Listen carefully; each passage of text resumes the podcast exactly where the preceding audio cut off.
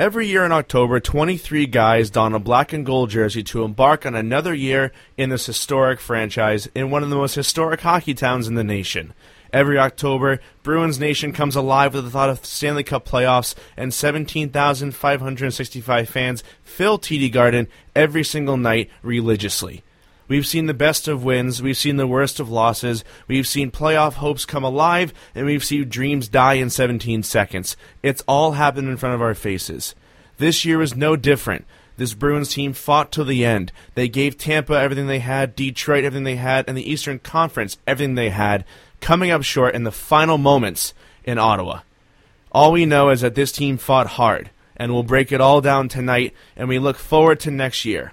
The series finale of the Boys of Beantown starts right now. Richard score! Bergeron! Bergeron! In game seven, and the Bruins win the series! Broadcasting from the heart of Boston, this is the Boys of Beantown, your source for weekly Bruins news, analysis, and updates. Austin, last week when we gave our bold predictions, you said that the Bruins would have three 30 goal scorers and still not make the playoffs. Unfortunately, I have to commend you because you're correct. The last one ever. Louis I nailed it. Loui Eriksson scored a final. He scored a goal. He's, he Like scored a called it. goal in Detroit. They gave the goal to him, believe it or not, making him a 30 goal scorer for the year. The Bruins had three of them: Marchand, Bergeron, and Eriksson. Congratulations, Mr. Bumpus. In this I must time commend of you.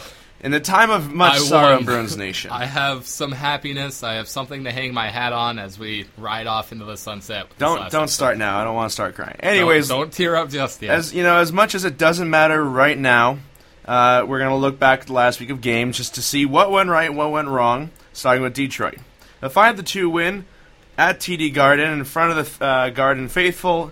Pastrnak, Marchand, Stempniak, Krug, Eriksson, all netting goals to the Bruins. A downright great performance from a team that at that time looked like they would be a playoff contender because they just beat the team they needed to beat.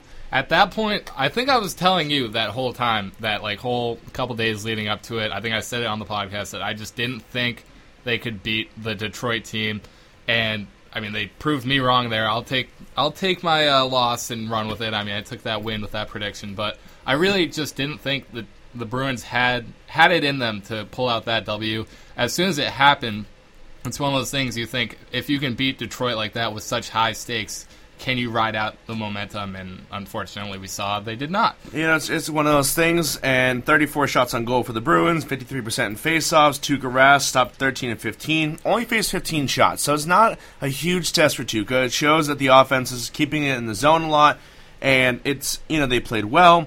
It's the first time Boston's had three 30 goal scorers since 2002 2003, which is unreal. I think top scoring line too is what we talked about last week. Top scoring line in the NHL, which Those- is crazy. Those three guys are disgusting. You know, Claude was mixing up lines. He was getting the young guys in. It was an all-out effort to beat a team. You needed two points. You went in and got two points, and it seemed to really help the team out. It was just an all around effort too. It's a big like you saw 15 shots on goal. Yeah, Tuukka let in two of them, whatever. But strong defensive performance. You're not letting them get into your zone. You're standing there, 34 shots on goal, five of I them mean- getting in. It was just perfect. It it was literally like the Bruins hockey that we're used to. We thought they were going to ride that into the playoffs, and everything just kind of Well, let, us talk about that for a second. If you were at the Garden on Saturday afternoon for the matinee season finale against the Ottawa Senators, you were expecting a couple of things.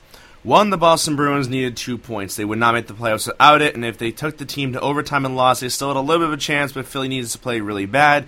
And if they lost, Philly would need to lose out, which, let's be real, folks, they're not going to lose out against Pittsburgh and the Islanders. It's not going to happen. You, if you were at the Garden, though, on Saturday afternoon, you would have also noticed that jo- Jonas Gustavsson came out of the tunnel for warm ups, with Jeremy Smith behind him and Tuukka Rask taking a seat on the side of the ice, taking about three or four shots as a warm up, and then proceeding to undress himself as he claimed he was sick. You know, claimed he was sick. Sounds really he says bad, he was coming out of both ends. There were rumors that he was sitting in a bar the night before, which are unconfirmed, that we will not confirm them here because we cannot. But still, the biggest game of the year. You need two points to survive and go to playoffs.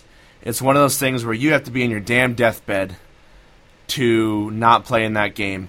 I yeah, I mean, I remember getting the text from you saying that Gustavsson was coming out and just full panic coming from the Joshua Powers camp.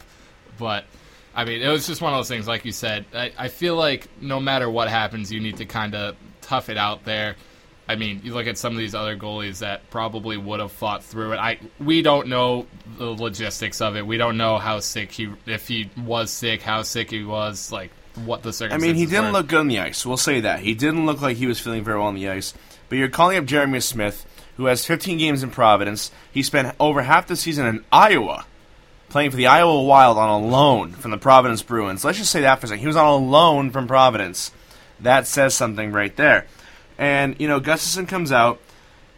We all know, we've seen it before, that Gustavsson has one major flaw.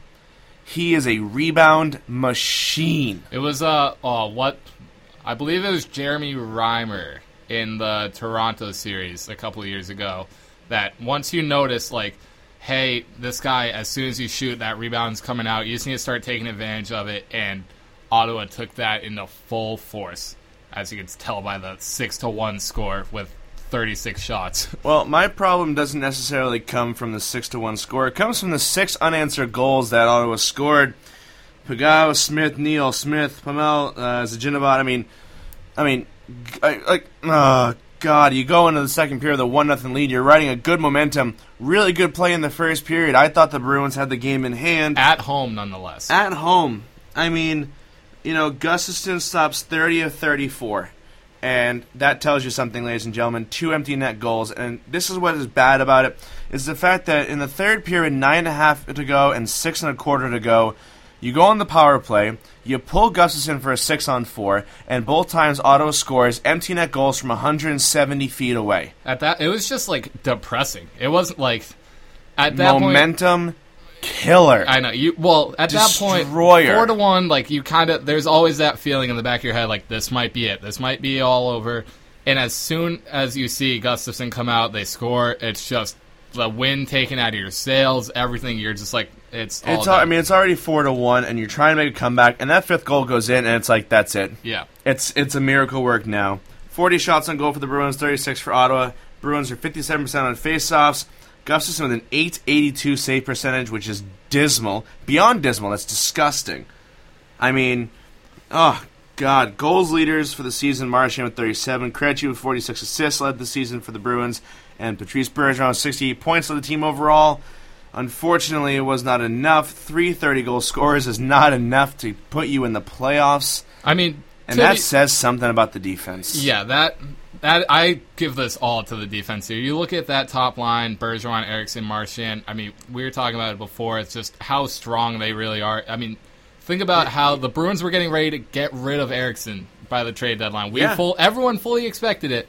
I mean, and, granted, he wasn't performing the trade deadline. He wasn't scoring goals, think so about obviously how he to. just spiked. I know, but still, uh, and just all that potential wasted. Not I to mean- weigh on the negatives here, but we wow. literally have three 30 goal scorers on this team, and we're not making the playoffs.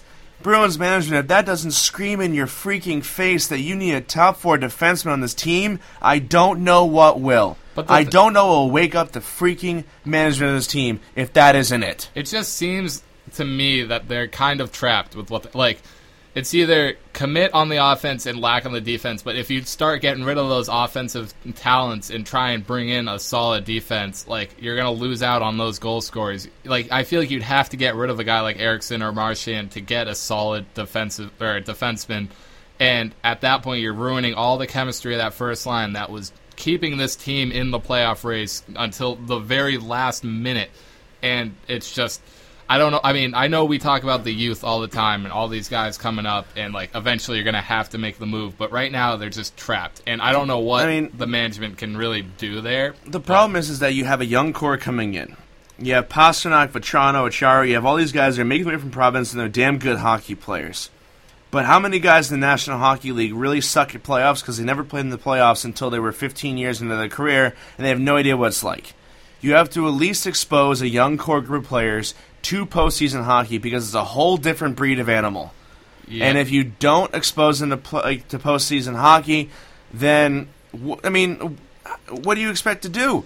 The you know they're going to choke when it comes time. the thing to me that to weigh like really focus on a positive here i've been preaching it for the past couple weeks the youth coming up is so good and like the potential coming from everyone that's in the bruins system or all the moves they could be making with the draft or getting a guy like uh Vesey or anything like that i mean the options are there and i think it's the same situation as you look at with like the red sox where they're close they have like talent now that can do it but it's scary to think where they could be in I'd say like four years when these guys that are the youth of this team become the core and are really talented. You look at a guy like Pastrnak who really picked it up towards the end of the year. I mean, You would, yeah. No, he did. and He's play, He plays well, but you're looking at your defensive core right now, and honest to God, I mean, you cannot win when you have Chara as one of your lead defensemen. He's playing 25 minutes or more on ice every single game. I mean, Chara Krug, Michael Liles, McQuaid Miller, Morrow Seidenberg, Trotman. Yikes. Yeah, I mean the only two real. I mean Seidenberg, yeah, he's been kind of hit with some bad injuries the past couple years. Chara getting old, whatever. Krug, I think, showed some real promise this year. I mean, I know he didn't do great as far as like goal scoring, whatever, but he was contributing. He was getting these assists. He was doing pretty well as a solid defenseman, but he needs more. Not like him, but just more solid defensemen to back him up, so he's not doing everything. And Something. Chara, So Chara you're is just not. So you're not doing it. being left out to dry. Exactly. Because Chara is leaving guys out to dry. There were so many times, and the I was like, what is going on with Chara and these crappy passes that he's attempting to do? I will say though, at the same time, because we at the beginning of the podcast, I know this was way back in October, I believe, uh, math Yep. eight months ago. We were talking about get. I don't know if my math was right there. That was probably six months ago. I, It was like 30 weeks. I'm not a math major or anything, but We go to Emerson. yeah, not. exactly. Um, but Chara, I remember talking about trading him, talking about like what could you get for him. We were literally exploring that possibility to death. Really, I mean, he showed he was. I'm not gonna say good enough. I'm just gonna say he was, I guess, solid enough. He's 39. He was born in 1977. But to, I mean, you're he, playing. he showed up in some key moments. You have to admit, like there were a couple times that we lose those games. We're out of a playoff. he went without Chara. 24 games without a point. So we'll start there. I know, but I'm saying there were key games that he came in clutch in the third period. Do you see? just- Do you see a single top four defenseman in the entire defensive lineup? I mean, I'd, I still say Krug has potential. I know. Potential, but he's not. Not Yeah, as of right now. Not as of right now. He this- is not a top four defenseman. I think he. Uh, he's close. I'm gonna say he's on like the brink of it. I mean, I wouldn't say. I mean, I think he is a very good defenseman. He's a top defenseman. If you are t- calling him like one of the best four on your team, like that's a bit off. Yeah, no, no, no, no, no, no. I'm not saying top four defenseman as in top four on our team.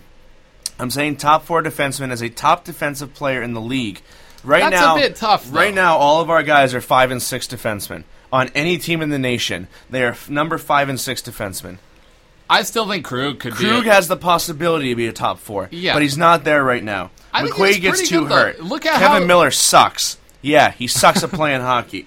Joe Morrow didn't see much of him this year. Dennis Seidenberg getting old. He's 34 years old. He's never going to be a top four defenseman in his life. Zach Trotman too young. Didn't see him too much this year. Char, forget about it. Take the C off his chest and give it to Bergeron. You know, John Michael Liles. He's a Ren player. He played okay, but I mean, you know, Krug's the only guy on there. You have a possibility of a top four defenseman. But the thing is, and like I just brought up with the management, like the Bruins are trapped at this point. There's nowhere you can really go. You can't go out and get that top four defenseman unless you're going to trade one of your top off, like offensive players, one of your top forwards, like Eriksson or Marchand. You're obviously not getting rid of Bergeron. Of course, Anyone else? No. Look at that offense. Who else would you get any value? for? You're not going to trade Krejci. I don't think. I think he's too important to this team if he's fully healthy. Not to mention the fact that he's going in for surgery, which we'll talk about in a bit, but you can't trade him after that. Exactly. I mean, the only names on there, like, yeah, you can trade a guy like, So, like- Jimmy Hayes or something, but you're not going to get a lot of value. The only guys you're, no return. Exactly. Bergeron, not trading. Brett Connolly, zero return. Loui Eriksson, maybe. I think Eriksson. Maybe. I I If wouldn't he want doesn't to. test the free agency market. The I problem, wouldn't want to trade Eriksson. Is the thing. the I problem, well, the problem with Eriksson is his no trade clause is 15 teams long. yeah. He will not go to nation, half the National Hockey League. Okay, so that's that's the big problem right now. When you're dealing with Eriksson and trade clauses. Landon Ferraro, not getting anything for him. Jimmy Hayes, little bit, may, maybe if you're lucky. Chris Kelly, broken femur, nothing. He's still a good defense on, uh, on offense. I'm not saying he's not. He might not be back with the Bruins next season. You never know. But coming back from broken femur, no one's going to want him. David Krejci, no. Brad Marchand, not going to trade him. David Pastrnak, I you're not going to touch him. I think Mar- Marchand now. I think the time to trade Marchand, if there ever was, I know you. It's like every now. offseason. Exactly. It's every offseason you hear like, "Oh, Marchand's going," whatever. It was the same kind of thing. This with is where you gotta do it. And yeah, after a season like this, is where you get the most value because you have no idea what will happen next season. You you never expected Brad Marchand of all people to be No, the no, top goal not. scorer on this team. Tyler Randell, no return. Ryan Spooner, minimal return. Lee Stempniak, no return. I also wouldn't want to get rid of Spooner at this point. I think he had such a strong year. We were looking at it. He missed what, like two games, and he was just a strong, I guess, member of the core. If you really think about it, not that he's like a top forward. And he's not like a first line or not. I don't even think he's a, really a second line like talent. I mean, he's up there for sure. But I think he's a very solid third line center to get that energy going. I think No, you don't absolutely. get rid of him at all. I mean, at Spooner, he started to play well. You know, and like I said, he only missed two games. He started performing. He was setting pucks up. You know, you also have like Vatrano. You don't get rid of him. You don't touch him with a ten foot pole. That's if a, you're but that's team. the youth. Yeah, Right, you don't touch youth core. But besides defense, they also need to be healthy. And we thought that this team stayed pretty healthy, except for right around the Winter Classic, we had a little bit of problems. But now we're learning that is not so much the case. yeah. David Krejci announced he's going in for hip surgery in the offseason, which is why, because how many weeks in a row have we commented how much he sucks at hockey? I'm not gonna say he sucks at hockey. No, He no, but I'm definitely saying had the it- past weeks we've commented saying he's sucking at the game of hockey. Yeah, he was he a wasn't bit- playing you well. could tell he was a bit off. Something was going on. Exactly. And guess what? Ding, ding, ding, ding, ding, ding. That's why, folks, because he's going in for hip surgery. He did not know what was going on. Now we know why he wasn't playing well.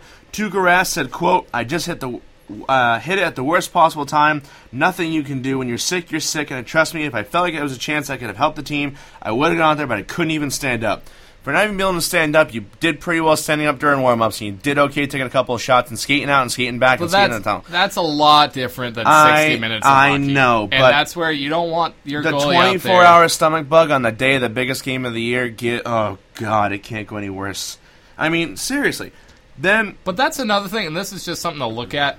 Not that I mean, goaltending was kind of a problem in some clutch situations, but you need a solid goal. I know you have Malcolm Subban coming up in the ranks, maybe who knows with him. boy he has some good nhl experience Yeah, exactly. So you, I think you need to really invest in a solid backup goalie for times like this because you don't want a guy like Jonas Gustavsson. No, of in course A key game against Ottawa of all teams to go out there, give up six. I mean, four goals really, and just ruin your chances at the playoffs. You need a solid goaltender. Not that you're going to find someone on a Tuukka level to be his backup, but like no, I mean you're not going to find someone you're going to pay eight million dollars a year for. That's Exactly. that's obvious. But you do want to find someone where if you put him in the game, Martin Jones would have been nice if they had kept him. I don't know. I why. loved when they got Martin Jones. I understand they, remember they wanted to trade him out Yeah. because they wanted to get you know return for him. But damn it, That Martin was- Jones. If Martin Jones was our backup goaltender, one, I don't believe we're even in this predicament of having to fight for our lives on the last day of the year because he's a great backup goaltender when Tuukka needs to rest. I would say I'm not gonna like say they're The kid top had four team. four shootout. he- No, sorry, four shutout wins in his first four professional hockey games. You could in New England. You guys have seen him. If you traveled to Manchester to watch the Monarchs play the Providence Bruins, or you've been in Providence to watch the Monarchs play last year, you saw him. You understood what he was capable of, and he came to the National Hockey League and kicked the crap out of the half the league in the Western Conference. He's a great goaltender. Yeah. If he's on this team, one, you're not fighting for a playoff spot right now. I You're would say like a five or a six. I'm you're not a gonna- five or a six. You're not a Yeah. top four, but you're Exactly. not sitting in the nine seed fighting for your freaking life. And, and just in case you were, you win that game against Ottawa because he doesn't give up rebounds like Gustavsson does. Exactly. It's not a capable ba- capable backup situation that you need to have. And when you have a goaltender like Gustavsson who's giving up rebounds left and right, Ottawa's not dumb. They're not very smart. They're not a great hockey team, but they're not dumb. They know the basics. They know the basics. They know, oh, look, he's giving up rebounds. Let's put it there. Exactly. Ding, ding, ding. That's how you score goals. But Marchand will suit up for Team Canada. Bergeron has decided not to. He was fighting an ankle sprain, which is why he missed two games this year. We all remember what happened in Winnipeg when he got into one of his four career fights. Then, you know, he lost. That was always a tough one to lose. Chris Kelly was actually close to return.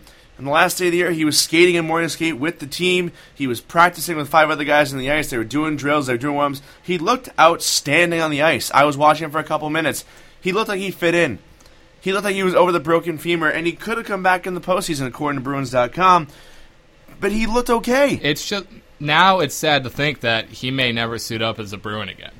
Don't even. Because I, I'm just saying to like put that out there. He was talking about it in his uh, after season like media availability that it's been great being a Bruin, but like he understands that if he's not back, like it's just part of the business. And I fully think it's one of those things you don't want to take a risk. Yeah, he's a great leader. Yeah, everything like that, but after a broken femur like that, you're not going to come back the same guy. I mean, as much as you'd like to think about it. And I know- also, I know you're he's not also, going to. He's also gonna. He's getting up there in age. It's one of those. You have this strong youth core coming up that would really take Chris Kelly's like usefulness just out of And, the whole and the, equation. the Bruins have a good point here. Can you imagine if he didn't get hurt? The production levels he could have had alongside Eriksson, Marchand, and Bergeron. Yeah, like- I think he would have been. I mean, he would have been more reliable. I think He would be biggest reliable. I thing. think Marchand gets less goals if this is the case. But I think, but I mean, just fathom. We, we we may not be in that situation. You know what I mean? Yeah, I mean, there's But- a lot of ifs going on as far There's as there's so many ifs. It's the end of the year. You have to give the if game right now. Yeah. But on top of that, uh, Dennis Seidenberg, he was missing the last couple of games. Bruins Nation, you all sat there scratching your heads. No one wanted to talk about it. He was an adductor strain in the groin. That's why he wasn't playing. Brett Connolly was sidelined. Jimmy Hayes was sidelined, both with MCL sprains by the end of the year. All these injuries that the Bruins management's not disclosing. I mean, Yeah, but a lot of them too. Like, obviously, they were playing through them at like. There's a fine line between having to disclose and put it out there, because at that point, you know, kind of when to like the other teams would know when to target and everything like that. You see Bergeron's line coming out, you know he has a bum ankle, like push the pace, do whatever. But it's one of those things. I don't think you had to really disclose it, but at the same time, you, You gotta, You gotta do something you gotta about say it. something. You can't Yeah. just be like undisclosed, undisclosed. Don't tell anybody about it. But the nice thing about having a young a young core moving into Boston now is that you have a lot of guys who've gotten NHL experience, but they have this wonderful miracle called the two way contract, which I love with all my heart. And for the Bruins, they've now sent Noel Acciari, Max Talbot, your favorite guy, oh, Frank yeah. Vatrano, and Colin Miller to Providence because just because you're done playing in Boston doesn't mean your season has to end. Exactly. And I'm very glad that those guys, besides Max Talbot, because he's a lost cause, is going to get traded or released. he's gonna score four thousand goals in Providence. Great. But you know what? Those three guys now, those are young guys, besides Pastrnak, he's going to play in the Worlds. You know that. Yeah. You know, he's going to go wreck gaining some, some great experience. He's going to go wreck some havoc over in Europe for a little while. But those three young guys now, you now get that experience. You get that chance to have some AHL playoff action because Providence is making it to the playoffs.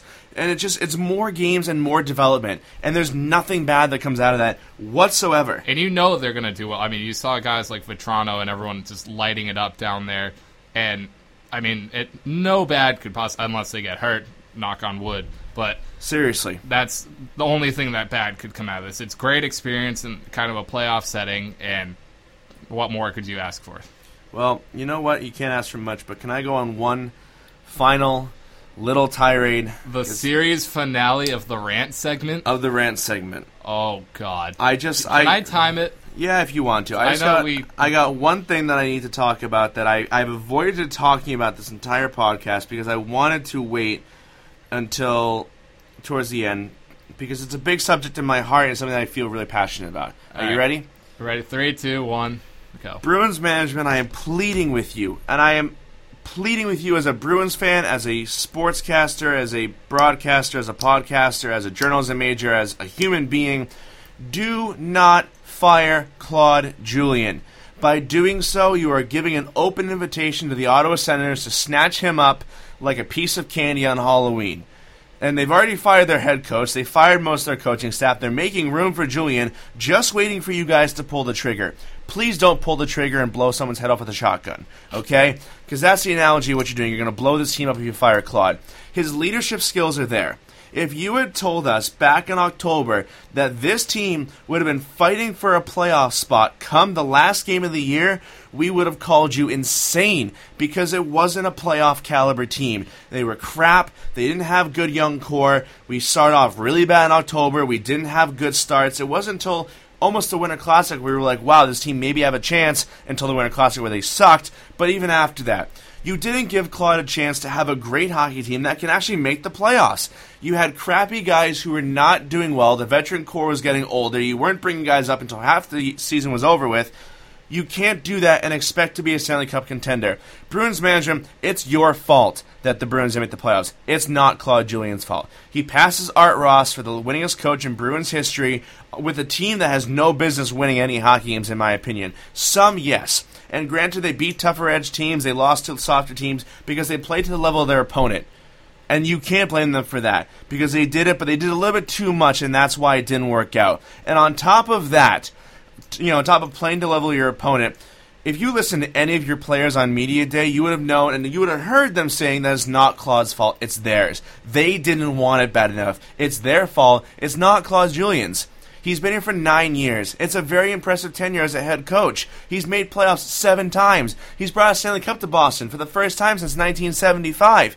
How can you hate a man like that? He has over 390 career wins with the Bruins, and by God, he deserves to get to 400, maybe even 450 by the end of next hockey season if he has a really, really good hockey team. But firing him is the biggest mistake that the Bruins manager can make. That was, I think that was the longest rant ever. Must be three minutes. Two minutes twenty three seconds. Damn it, I was so it, close. it was close, and to be honest, I thought when you started that rant, you were going to go on a rant about firing Claude Julien. No, I don't want him fired. I was talking. I was talking with a friend the other day about whether or not they need to fire Claude. I've gone back and forth on it, and I think I was talking to you about this. That it's more the management's fault than Claude's fault. He can do as much. I mean, he kept this team in the playoff hunt with really only three strong offensive players, and like we talked about, like no defense, and that's really all you can ask for. A lot of it is just guy, the GM, and everything like that, leaving Claude Julien out to dry. He's been a great coach. I mean, yeah, you've had a If couple it- rough like, seasons. If anything, you start with a manager. You fire management people. exactly. And like, Like- you look at these comparisons. Cam Neely, I'm looking at you. A couple seasons ago, what was it? 117 points. Yeah. uh, in 2013, But he was given a good team to play with. exactly. If that was a him- Stanley Cup contending hockey team. Exactly. If you we give him do it, the and so resources, the rest of the nation. yeah. If you give them the resources, everything will go perfect. exactly. And then everything fell apart once you started getting rid of guys like Iginla and you got rid of Lucic and everything like that. Think about how I think this team would have been great with a guy like Lucic just kind of roaming around that Julien could kind of coach up and It's a, work it's mixture. alongside. It's a mixture of Peter Chiarelli screwing the team before he left because he had no interest in Boston, and Don Sweeney really trying to like rebuild rebuild everything. it. So It- I, I, you just can't fire him. I yeah, I think he's too strong of a head coach to get rid of him. That's all I'm gonna say. I Well, as as of right now, it is midnight on Wednesday. Claude Julien still has a job at the Boston Bruins, Next- not expected to be fired. next week I believe is the end of season press conference with uh. Now tomorrow. I thought it was the twentieth. Uh, maybe it's the 20th. But in case you are following playoff hockey, a little bit of score updates for you. The uh, Pittsburgh Penguins beat the New York Rangers 5 to 2 tonight to win game 1. Tampa Bay Lightning beat the Detroit Red Wings 3 to 2. Thank God cuz I don't want Detroit winning anything in the world. And St. Louis is on their way to triple overtime in game 1. That is a lot of hockey to play on the first playoff game of the year. God have a- bless playoff hockey. As, as much as as long as the Bru I mean, I know the Bruins aren't in it, but as long as there's hockey going on, you gotta love it. Especially with some talented teams in here, some key matchups. You look at that Blues and Blackhawks matchup. The only one I don't like Detroit and Tampa. I could fall asleep watching that game all day long. But I mean, you look at it in a series like Chicago and St. Louis. I've been looking forward to that. That's just that's like a Western Conference Finals type of match. Not to mention too that Tampa Bay won tonight without Steven Stamkos. That's a strong team. Like, whoa. And I mean, Stamkos might not be around in Tampa much longer. We don't know what'll happen there, but well, with the injury, you never know. They might not be able to get returned for him. But instead of a bold belief, Austin, what was your favorite memory, I should say? Going back, I know oh. it's a lot of episodes to go through, about 30 weeks worth of episodes. But what is one of your favorite moments from doing this podcast for almost a year now? I'm not like a favorite moment. I think our my favorite episode Sure, we'll do that. has to be the Thanksgiving episode. That's one of our favorites. As far as like season one, that was our best, just because we got a lot better with this as everything went along. You look at that first episode, we both admit embarrassing. But once we hit that Thanksgiving, you're yelling at me about gravy. We're yelling at everyone about the Well, team. you don't like stuffing, and I don't know how or that's what we were talking like gravy and stuffing. I thought it was. Why did I say gravy? I knew it was stuffing. You love gravy. I mean, no, I. I don't. li- Hey, I don't like gravy. I don't like gravy. But that was, I think, the like not peak or anything. That was just where we kind of came full circle. We were really like into this. We knew what we were doing, and we were having more fun with it.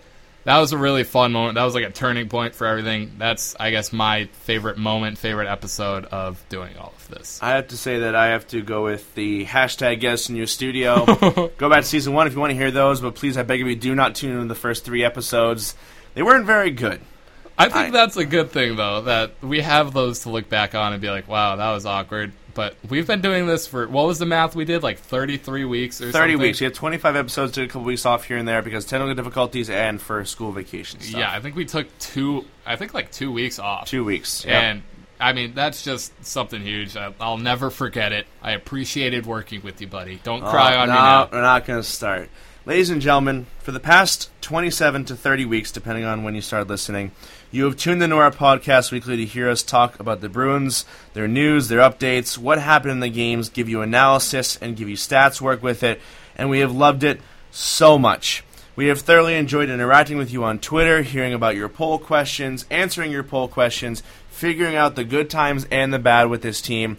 And unfortunately, it all comes to an end tonight as the Bruins do not make the playoffs. We may be back in the spring. We may be back in the summer or the fall. It all depends on how everything goes and how this team starts to turn out, and if we can even find the time t- to build another podcast. But we can both tell you that from myself and from Austin here that we have enjoyed nothing more than bringing you what we consider one of the better news broadcasts about the Boston Bruins in the Boston area. We're not biased or anything, I promise. Yeah, we're definitely at the top. I don't know what Josh is We're totally the top. But ladies and gentlemen, you can always find us on YouTube, SoundCloud, and iTunes. You can email us at boysofbeantown.gmail.com, tweet us at boysofbeantown. And as always, I am Joshua Powers. I'm Austin Pompous. And until the next time, go Bruins.